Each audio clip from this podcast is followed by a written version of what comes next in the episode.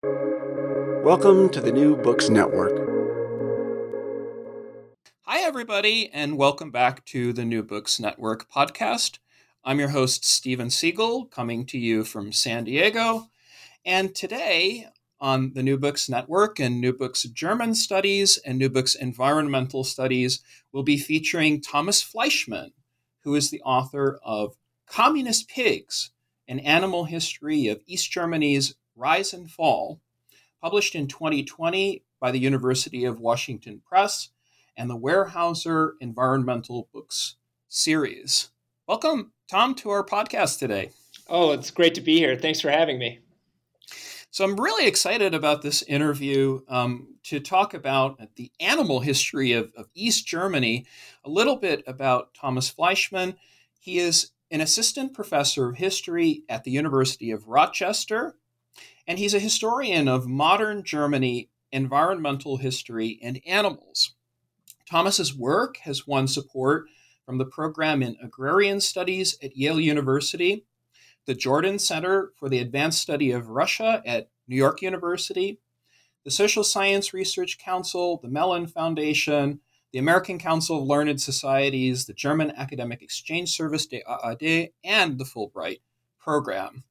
So we'll talk about communist pigs today, Tom. And I, I want to start with the first question. It's really about you. Why pigs and why communist pigs? I'm dying to ask this question, and I don't know another way to ask it. But how did you come to this topic? Yeah, well, um, my interest in East Germany is really where it began because after college, I went to the former East Germany on a Fulbright. Uh, I taught in a gymnasium for a year, and I lived really in the middle of nowhere in uh, the state of uh, Mecklenburg Vorpommern. And I lived in this little city called Güstrow, which is um, about 30 minutes from a city of note, uh, Rostock. And, you know, this town had many of the of the problems that have uh, you know affected much of East Germany uh, since reunification, which is uh, this uh, skewing of the demographic composition of the city. So what you have is a lot of retirees, people in their 50s and 60s, and then a few young families with kids going to school, but very few people in their 20s and 30s. And when I moved there, I really didn't have much of a social life in this little city. And if I wanted to find people, I had to go to Rostock. And or Berlin. And so I spent a lot of time on the train.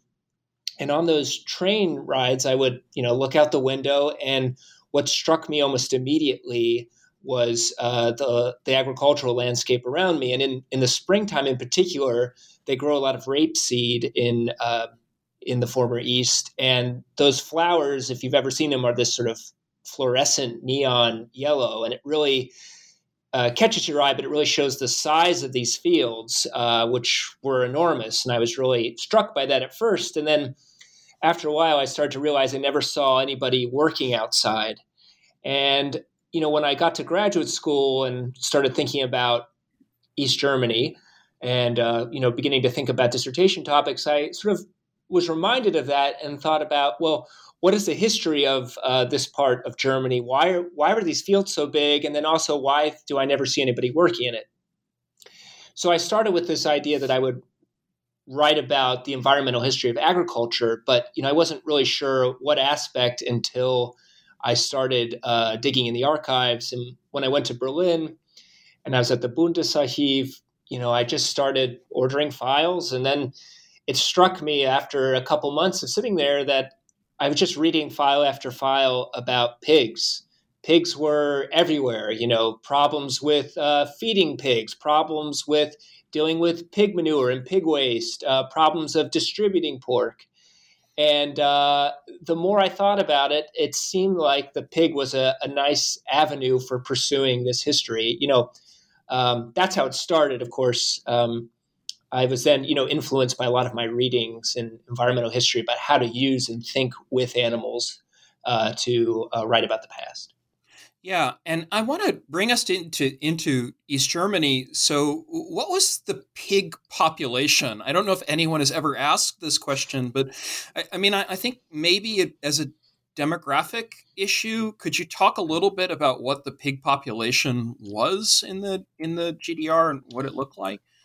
Well, if we're talking about the factory farms, uh, uh, we'd probably be talking about anywhere between 10 and 13 million pigs. You know, it, it fluctuates um, between the 60s and, and 80s. And what my book really focuses on is this uh, push to really expand that program and really build it up.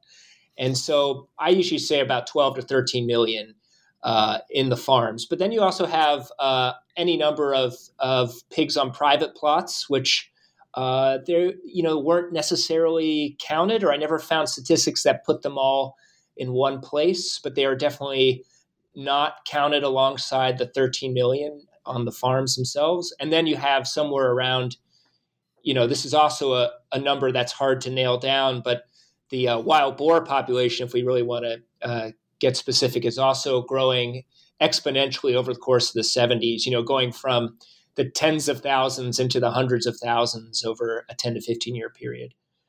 Yeah. And I, I'm interested in the book how you decided to start. Could could you talk about the writing process? I mean, you have Animal Farm, of course, you have Orwell, and there is an allegorical narrative and a story to East Germany. So, where where do you start in East Germany? Is it from below? Is it from the party? Is it from the farms? What hmm. where where's your where's your vantage? Let's say.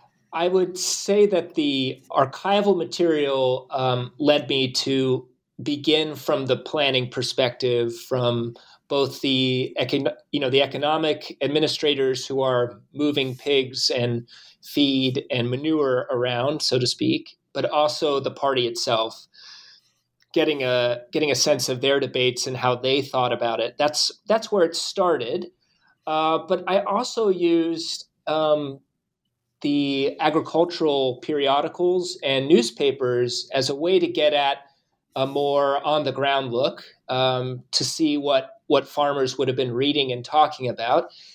Um, and you know, using what are you know arguably you know they're state controlled. Obviously, they're um, part of the party apparatus. These uh, farming newspapers, and so they're certainly not giving a full picture, but there's definitely a way in which I found that you can read party newspapers to get a pretty good sense of what's going on. And what what shocked me or not shocked me, what surprised me, I would say, is the openness to which people were talking about problems in agriculture. Uh, how to deal with shortages in feed, how to deal with uh, too much manure on your farm, how to deal with uh, you know your contract partners who aren't fulfilling their obligations to your farm. All that stuff is being talked about in these official party um, publications and platforms, and I I thought that was a, a pretty useful way to get more of the bottom up look. Yeah, and I'm cu- I'm really curious about this at a particular moment in time when the factory farms are, are set up in a in a very sort of highly um, maybe modern or high modern way. Could you talk about the factory farms? I mean, when do they really when do they start? Um, are they collective farms? Are they capitalist? What are they from when to when in this period of, of industrial revolution in East Germany? Well, what I would say is that the you know the principles of industrialization and the industrial organization of farm space is prevalent from the start of the GDR. But it's being introduced onto uh, these newly formed collective farms uh, that, as I talk about, go through um, several rounds of reforming, uh, reconfiguration uh, from both the Soviet led land reform in 1946 all the way through a decade of collectivization drives over the 50s and 60s. And um, they're really dealing with attempts to sort of, you know, bring machinery to the farm, make uh, new types of inputs like fertilizers and hybrid seeds available, um, introducing new machinery. Uh, that's all going on in the 50s and 60s. But what changes in the late 60s and 70s is the East Germans sort of decide that what they really need is to build these sort of exporting dynamos for animal flesh. right. and really focus on these vertically integrated state-owned facilities. And you know, as I as I we can talk about as well as how those end up in East Germany and, and where they come from. Uh, what they really become designed for is to uh, bring in uh, revenue from abroad uh, so that East Germany can produce enough pork to export it, but also produce enough to supply uh, the capital city of Berlin and, and maybe the Soviet army that's uh, you know encamped in East Germany as well. And so what you yeah, see is sort of a bifurcated system. This is sort of advanced right. technological one that gets priority, and then the collective farms are supposed to sort of absorb over time the lessons and demonstrations of the of the model farms. Yeah, and and that's that's really um, what I want to talk to you about at, at some length um, in the way that you set up the economic history as an environmental history and the import export problems if we can call them problems of East Germany. Um, but but first, could you tell our, our, listeners how you designed the book? So you've got um, seven chapters, I think. Uh, how and how and how did you how did you do that? Could you introduce us a little bit to your chapters and what you investigate? Right. So, you know, staying with the pig, I thought the pig would be a, a useful way of, of telling this story. And the reason why is I, I kind of hit on that there were these three archetypes of pigs an industrial pig, uh, what I call the garden pig, and a wild boar. And each one of them captures a different aspect of the industrialization of East German agriculture. Um, and so I decided to write chapters that would place each pig at, at the center of the investigation. The industrial pig is definitely the major focus of the book. The first four chapters are about understanding how these Germans developed this industrial pig, uh, what it looked like, how it lived, how um, its production changed over the you know 40 year history of the GDR. But then I also wanted to look at these other pigs that are less appreciated. The uh, this garden pig that that I have uh, come up with is this sort of pig that sort of stands in as a star species for a whole host of subsistence practices that uh, undergirded the planned economy that allowed uh, the planned economy to actually function and filled in the gaps when it faltered. And then the last one is this wild boar that I discovered was uh, exploding its population, causing all kinds of headaches. And I, I, thought of it as a useful way to think about ungulate uh, eruptions around the world today. If you deal with deer, you know, eating your garden, or wild boars, and you know, parts of the United States as well. In Europe, I thought this was a what East Germany had was they had experienced this problem that I recognize now that most people talk about fairly regularly that I thought um, would be interesting to talk about uh, an earlier iteration from 50 years ago to you know show that this problem isn't so new and then to link it specifically to how the industrialization of agriculture remade the landscape to really support uh, the flourishing of wild boars yeah, and I, I'm I actually I would start with the industrial pig and the complex. Correct me if I'm wrong. Is it Eberswalde in East Germany? So, what was this complex uh, as a as a form of new East German industrial agriculture, and what was it modeled on? Yeah, so Eberswalde, I think they couldn't have picked a better name for a city because uh, Eber means boar and Wald means Wald means forest, and so you know they picked the boar forest for their um, model uh, industrial vertically integrated facility. It was imported. I like to think of uh, brought in from abroad. Um, I discovered that it was uh, actually. Uh, well, I didn't discover this. I, in my research, I found that it had been um, constructed by the Yugoslavs who entered this deal in the 1960s with the East Germans that they would uh, construct several uh, vertically integrated factory farms to produce chicken, chickens, pigs, cattle, but also milk and eggs and other uh, and dairy products. Uh, and through my research, I, I, figured that the Yugoslavs had largely built their facilities through uh, Western European and American expertise uh, that had been a central platform in the uh, Cold War strategy of the sort of um, uh, to sort of separate Yugoslavia from the Eastern Bloc. Uh, the Americans and Western Europeans tried to bring them in through economic incentives primarily. And I think the Yugoslavs then used that expertise and that training and sold it to the East Germans, who established this uh, factory farm in Eberswalde, which had three major uh, sections to it. One was a massive uh, fodder complex that collected um, grain, both from across East Germany, but also what was imported from abroad.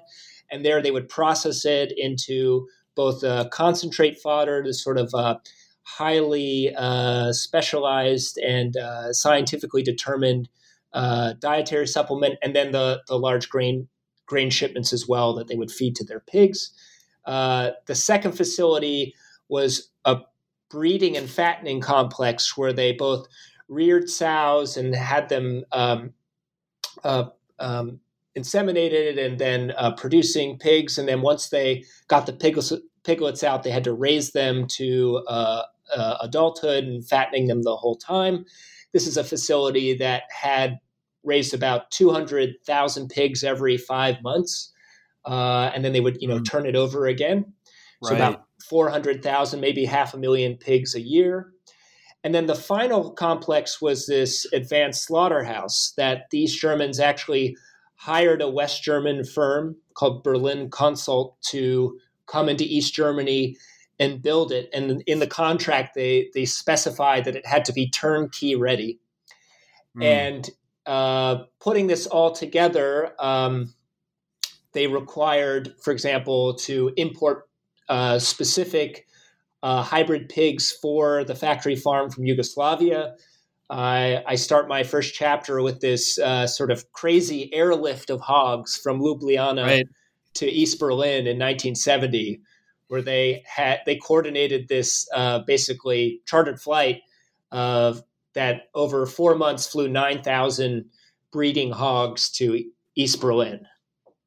Yeah, and I, I, mean, I actually see a lot of echoes of Rachel Carson in, in your book. So it's it's a, a socialist spring, but it, it's interesting to me because you're you're studying not just Eberswalde, which is close to the Polish border, right, but also the other complexes as well. Um, and I, I, mean, I want to come back to a lot of uh, questions about the, the nature of the economy, but in, in particular, how does agribusiness work? So there, there's a specific kind of transformation. You you explore this through state planning and the convergence of communism and capitalism. Could you talk about the, the ideological element here? I mean, what what is being transformed through the complex at Eberswalde and, and similar knockoffs? Yeah. So one of the the goals I set out for the book was to uh, make East Germany seem less strange and bizarre to uh, people who don't know anything about the Eastern Bloc, state socialism, or communism during the Cold War. So, you know, a lot of the book does deal with questions that are rooted in the East German historiography and debates that have developed in that field since the 1990s. But I also wanted to write this book for US environmental historians who had never actually considered uh, the role of the Eastern Bloc beyond just sort of a footnote in the 20th century. And the way I wanted to de- demystify it and make it seem more familiar was to put into conversation with transformations in American agriculture in the post war period.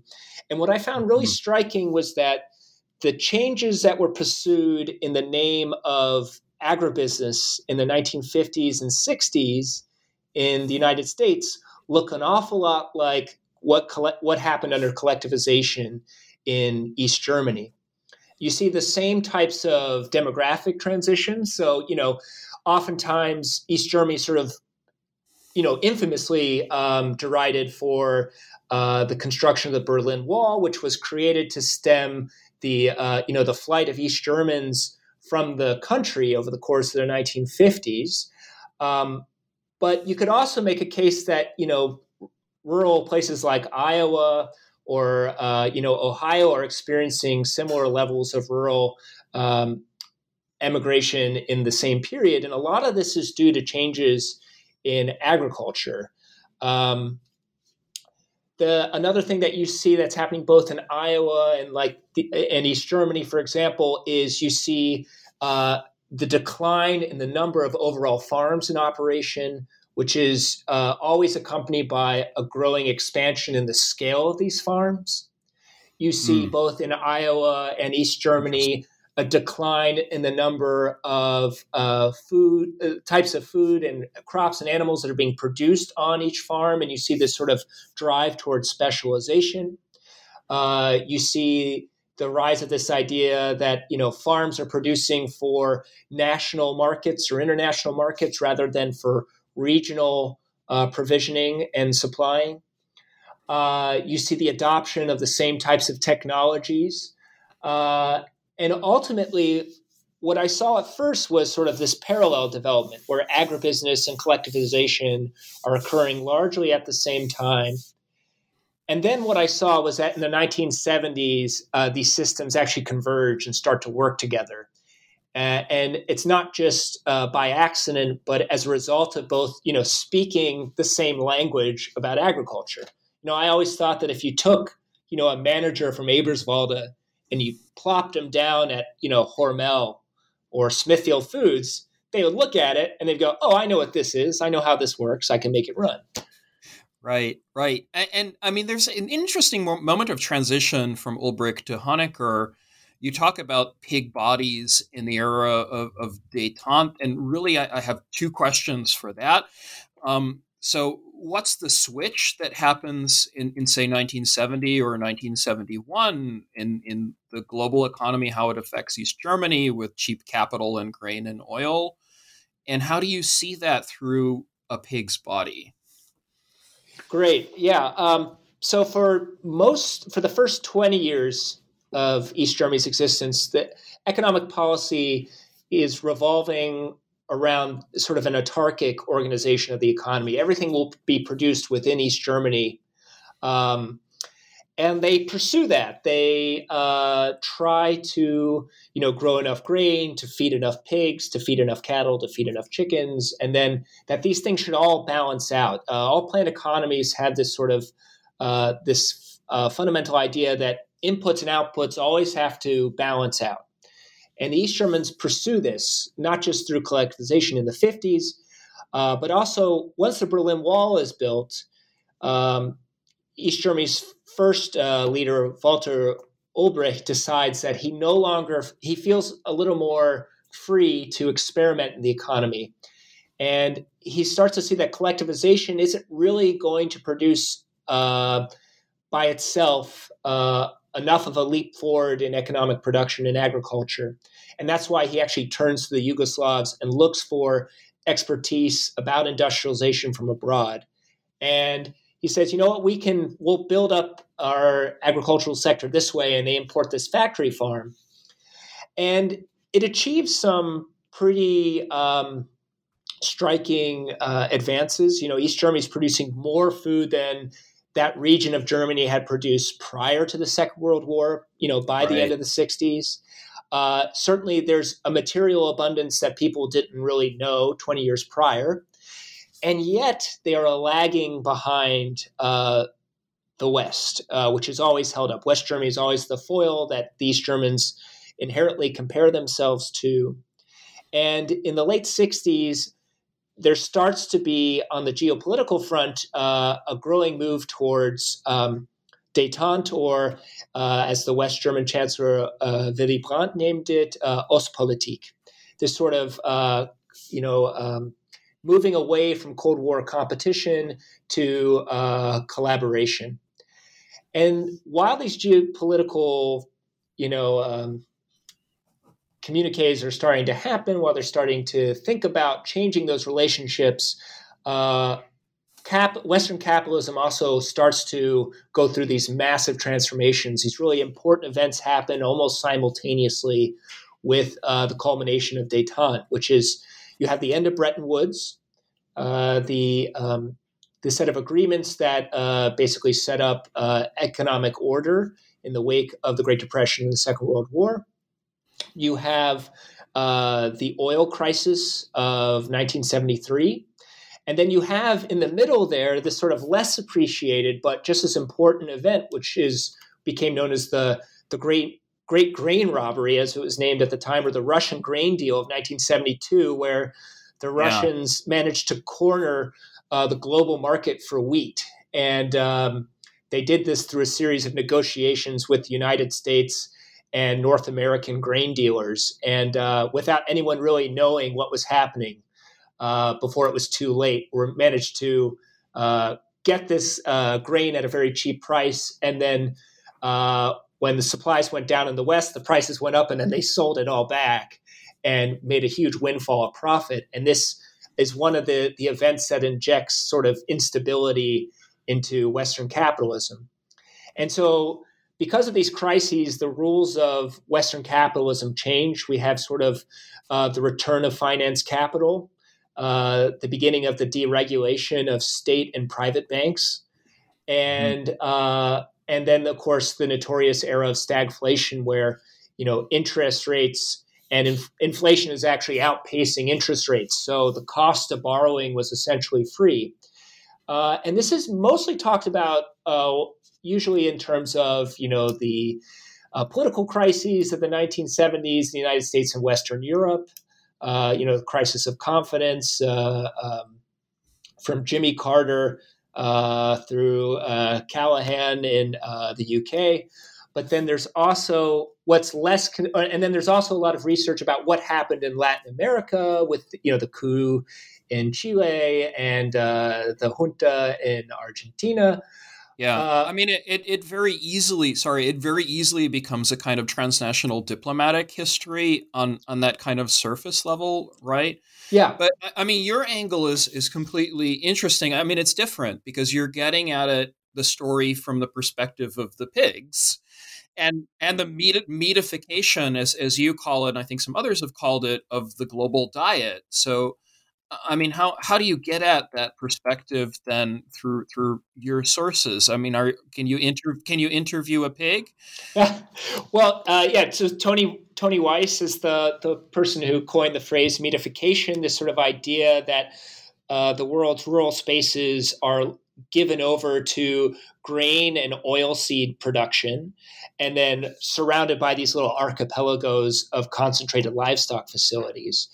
And how I see that happening in the pig is that um, there's not just any pig will work in a factory farm. Uh, what the East Germans struggled with in the 60s was finding a pig that could not only survive but flourish under the factory conditions of being, you know, confined to one spot all day, being uh, sort of uh, you know year-round farrowing divided by age group um, and move through the production cycle quickly. And what they found was that not all breeds did well.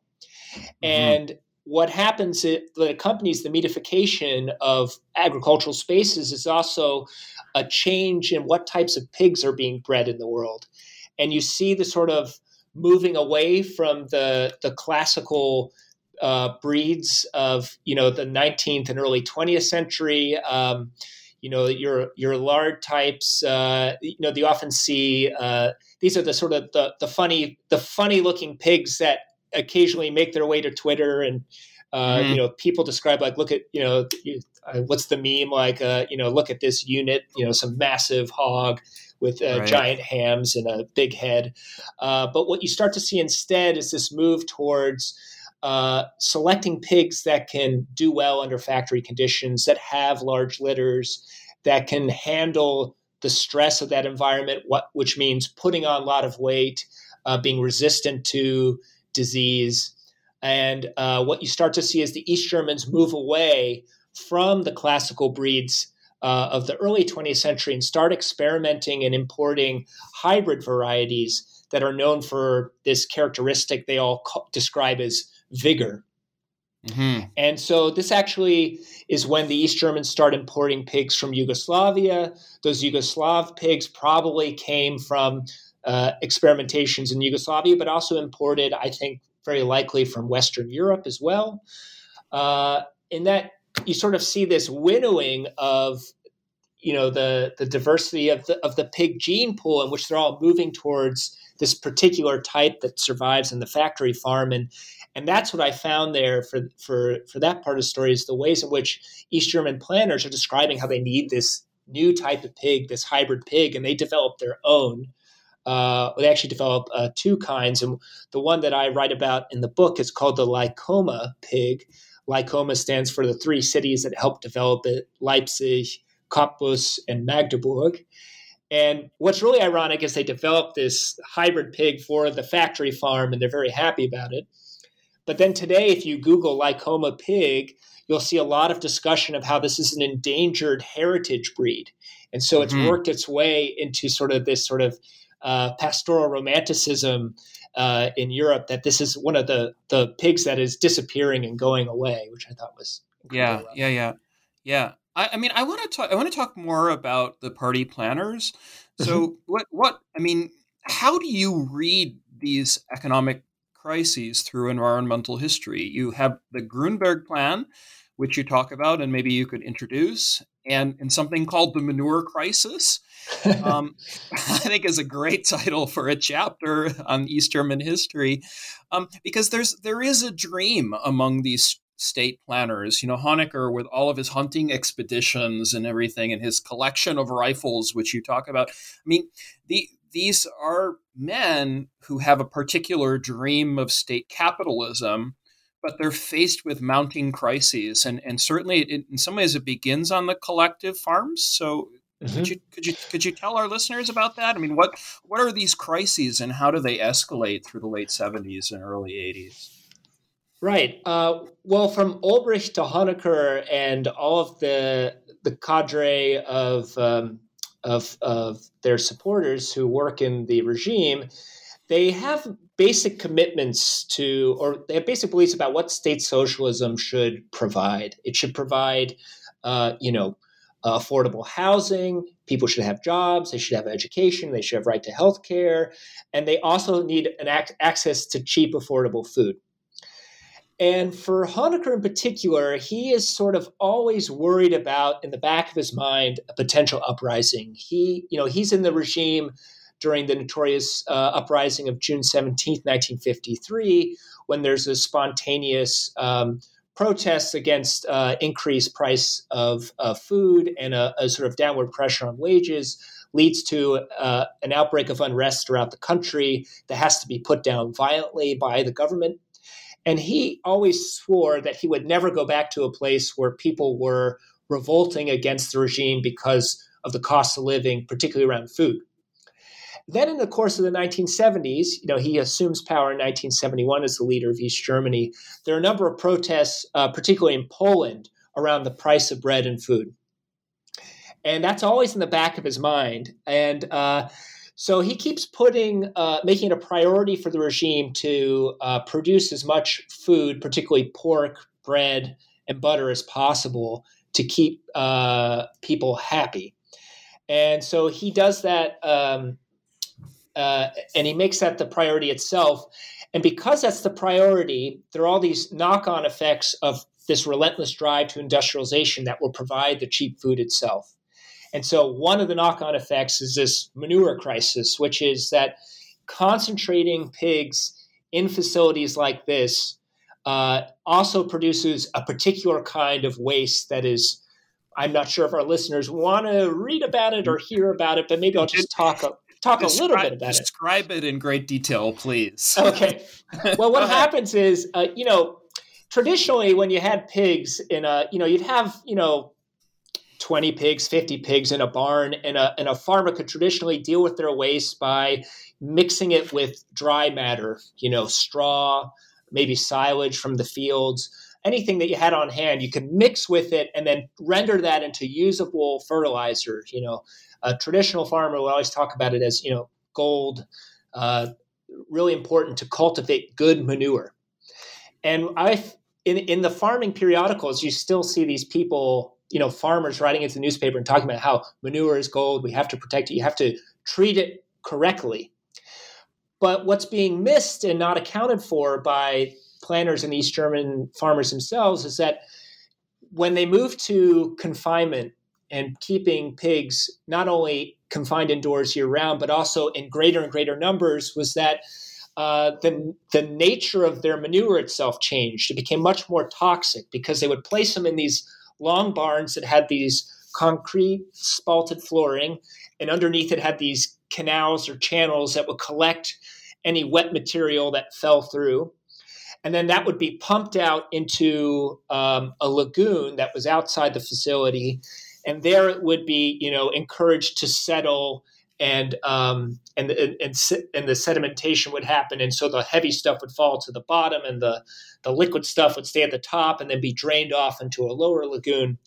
But the problem with that is that in the in this collection of massive amounts of pig manure without any dry material in it, uh, it sort of encouraged anaerobic respiration amongst microorganisms mixed into the manure, uh, mm. and that releases all kinds of toxic gases that are poisonous to animals and people, but also um, becomes incredibly toxic to the environment itself. And anytime there was a heavy rainstorm or spring flooding, or what happened increasingly was that the uh, lagoons themselves would fill up, they would have nowhere to put the manure. And so it started being dumped in the woods or applied on fields that didn't need any more manure applied to them. And so it sort of saturates the soil and seeps into the watershed and uh, starts to poison the drinking water itself. I have a large part of the this chapter on the manure crisis where, you know, East Germany is having whole cities that need to have bottled water brought in because there are rising cases of this condition called blue baby syndrome, where uh, you know babies turn blue because uh, uh, there's you know nitrates in in uh, in the drinking water, and it's getting into the baby's bloodstream, and it's inhibiting the uh, take up of oxygen. It also, you know, the manure is also causing spikes in cancer and other kinds of bad uh, illnesses. That's and right. Yeah, yeah. This is going on throughout the you know it's it's really building over the course of the 70s into the 80s and the regime sees it as a crisis but they can't you know take their foot off the pedal because they're balancing this need to keep cheap food and cheap pork available for the public at all times. But it's also being balanced by this need to continue to export pork abroad that actually uh, the East Germans decide they just cannot default on their loans to the West, uh, mm-hmm. even if it means at you know having to cut back on supplies of pork to its people. So there's this fight within the regime between people who say we you know we have to keep producing pork for the populace, and the, the rest are saying no, no, we have to prioritize Western exports. Meanwhile, this whole system itself is poisoning people at, a, at an alarming rate. It was by far the worst. Uh, worst uh, drinking water problem in all of Europe at that time, even by the East Germans' own admission.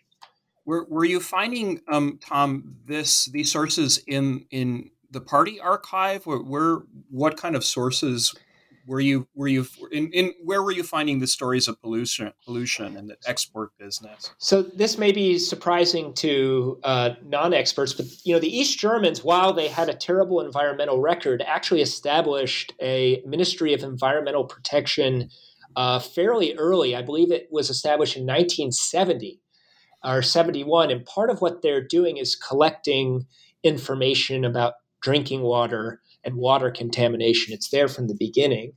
Uh, I think it's surprising because I think peop- most people would assume that the communist regimes had no interest in paying attention to what's happening to their environment, which actually isn't true. It's yeah. just that um, the political pressure upon the regime, they're not as responsive to it, right? They don't have to respond in the same way that Western governments do. But that doesn't mean they aren't paying attention to it. And so I found uh, several confidential reports sent to the uh, Politburo, of the regime, about this crisis. And uh, the, I distinctly remember one report in particular. It was 150 pages of detailed studies of where wow. the drinking water was really bad, what they were doing to fight it, and what's you know the I wouldn't say the tragedy, but there's there is a recognition inside the regime itself this is unsustainable. It's incredibly costly to have to you know dig new wells for towns to replace water lines to import drinking water uh, you know it, it's starting to eat up you know most of the like almost the entire drinking water budget for all of east germany is being eaten up by you know emergency water deliveries and, and the like And so you see them saying we have to make a big change. It's clearly coming from agriculture and agricultural runoff, from our livestock facilities, but also from the fields themselves that are over applicated with, uh, you know, not just chemical fertilizer, but pig manure.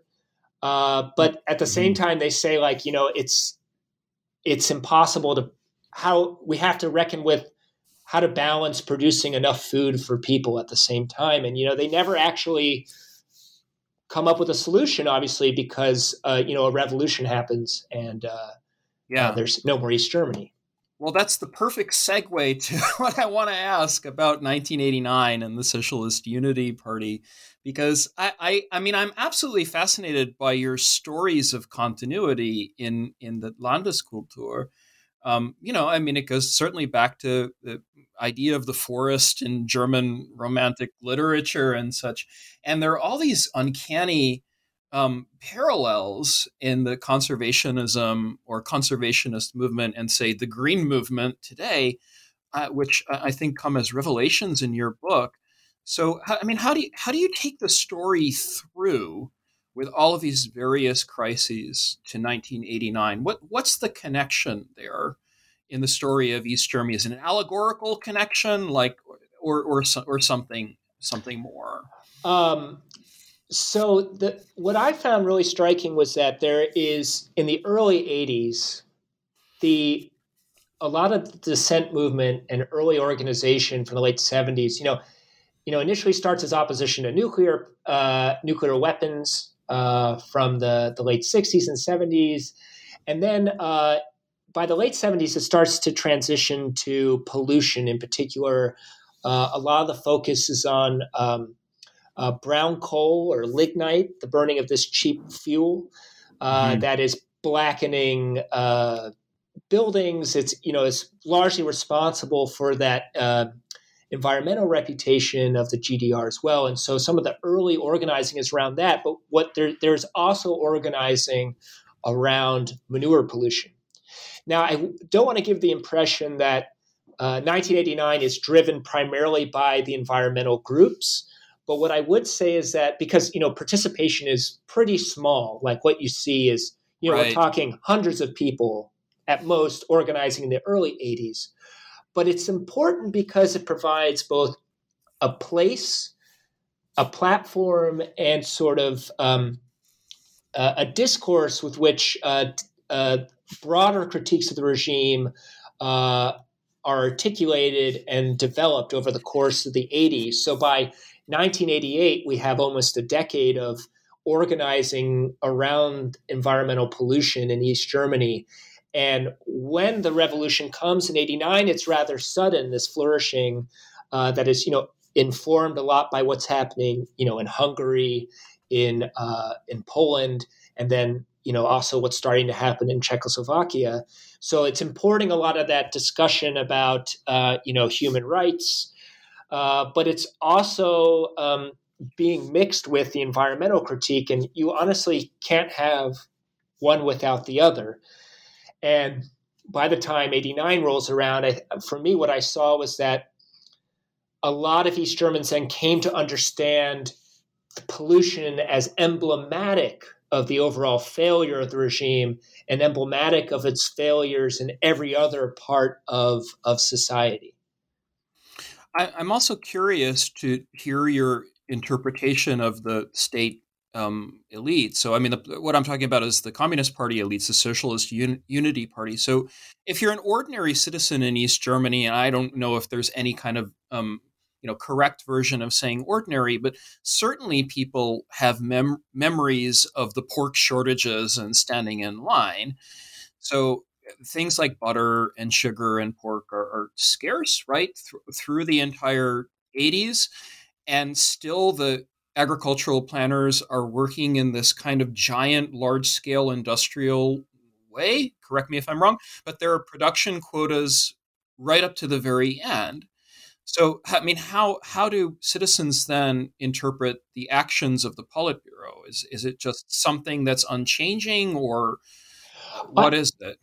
I would say that. Well, first, I'd say that the shortages are periodic. You know, they they ebb and flow. Uh, they're also geographically uh, dispersed, uh, and you know, just uh, you know, I talk a lot about this particular. I have a whole chapter about this uh, pork crisis in '82, where uh, right. this sort of cascade of shortages happens. But what what I thought was interesting was the way in which a shortage in one part of the economy or a disruption in production in one part just ripples to other parts of the economy. And then planners have to adjust the movement of materials around the country.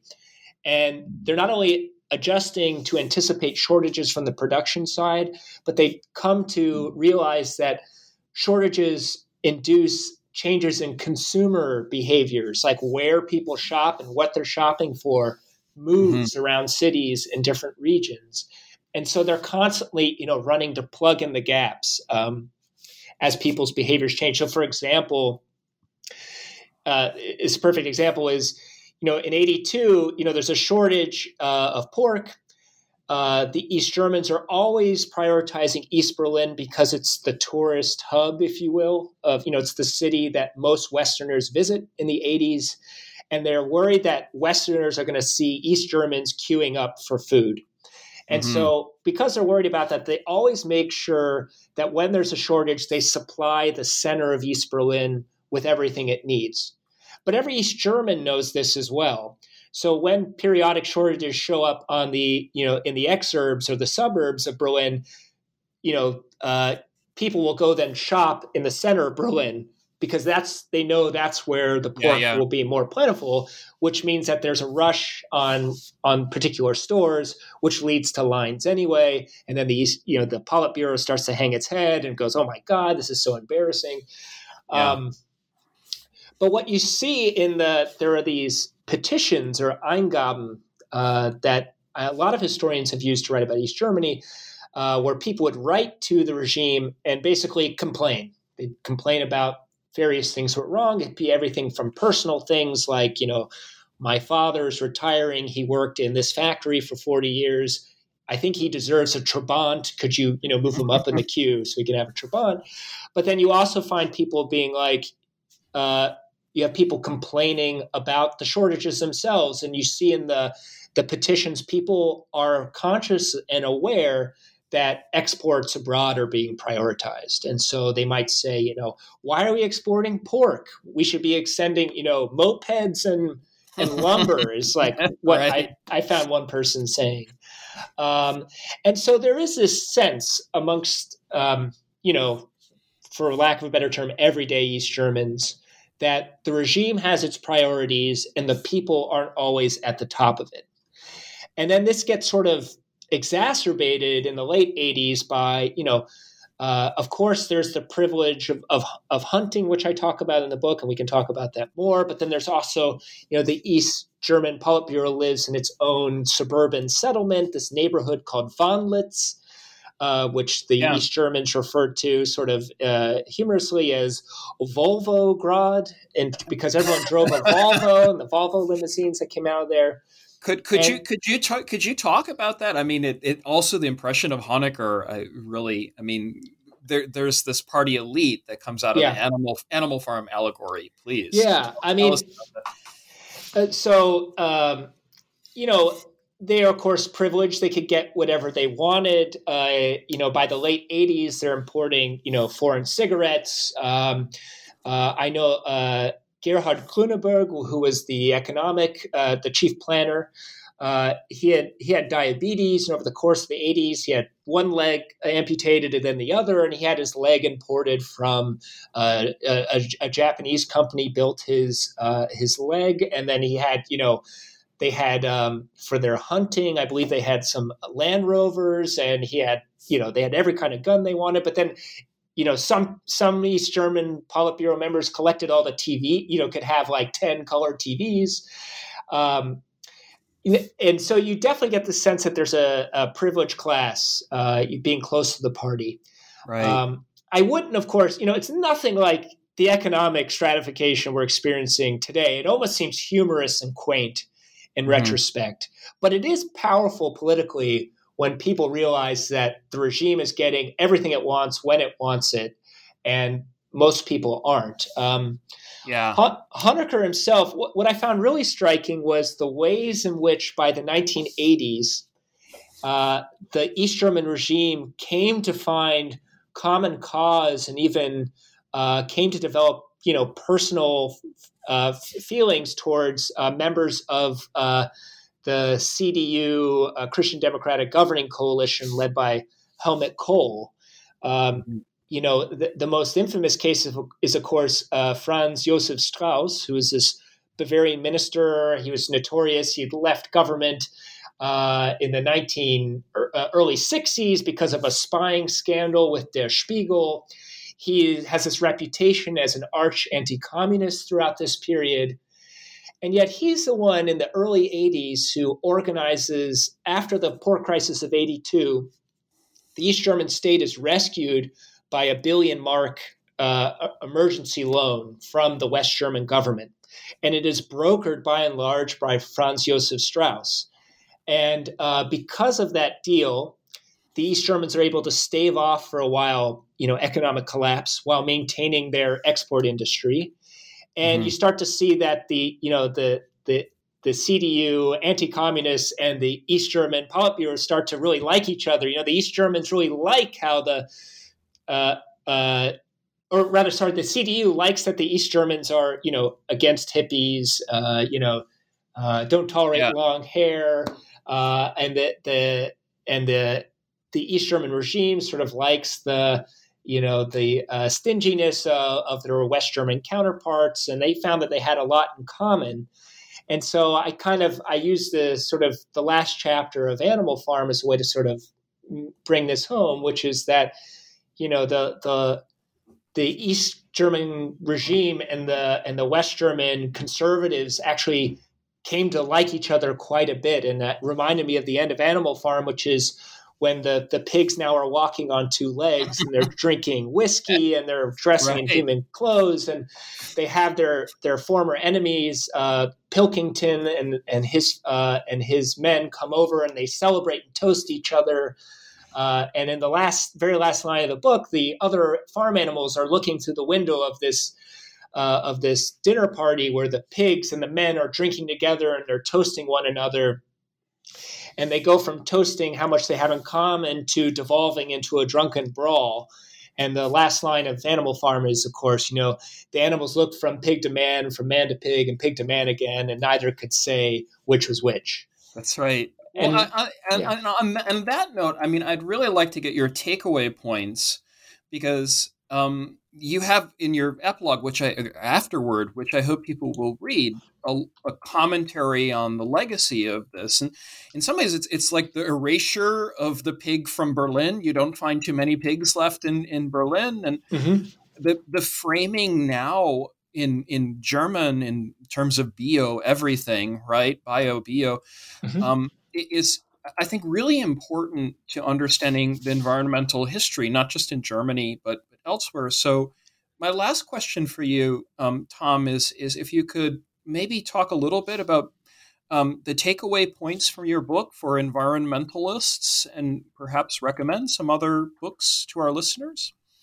Sure. Yeah, I think the f- major one of the takeaways I would say is that East Germany has been totally erased from the uh, post unification history of Germany.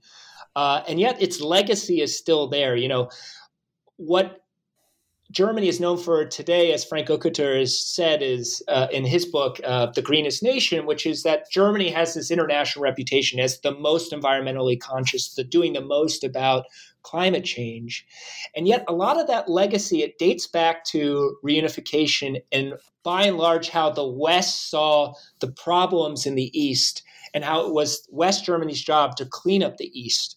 What is less talked about, for example, is the ways in which reunified Germany's environmental record is really balanced on the back of the rapid deindustrialization of East Germany, which is that, you know, the Federal Republic of Germany achieved these really striking drops in carbon emissions in the 1990s.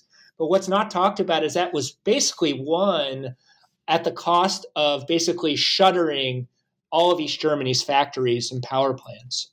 Mm-hmm. And um, What's more is that as East Germany was derided in 89 and 90 and 91 for being this ecological outlaw, uh, particularly for manure pollution, but also brown coal uh, and the burning of lignite, is that a lot of those things are still going on today. And not only that, but they're actually worse. So, uh, you know, livestock facilities are even larger today. Um, you know, the factory farm of Eberswalde now seems seems quaint. You know, mm-hmm. in the '70s, mm-hmm. it was the largest in the world. Today, it's it's next yeah. to nothing. Um, uh, I'd also say that um, there's also, you know, there if you pay attention in Germany as well, there's a lot of fights today about, you know, brown coal has become this sort of replacement fuel as East Germany has shuttered its nuclear facilities. It's become this sort of fill-in uh, fuel source. Um, uh, more recently, uh, during the um, um, the the, the uh, shuttering of, of, of nuclear power in Germany today. So I, you know, I want to encourage readers to think about the ways in which, in which East Germany has created these deep structures in the both politics, but also the environment and land of, of reunified Germany. That's great. Great. Thank you so much. Um, so we've been speaking with Thomas Fleischman, who is the author of Communist Pigs, an animal history of East Germany's rise and fall. This is published by the University of Washington Press 2020 by the Weyerhaeuser Environmental Books series. This is an excellent series for anyone interested in environmental studies and environmental history. I want to thank you, Tom, for joining us on the New Books Network podcast today. Yeah, thank you so much. It's been a, a dream of mine since I was walking my dog around Park Slope in 2010. so. Thanks so much. Thank you.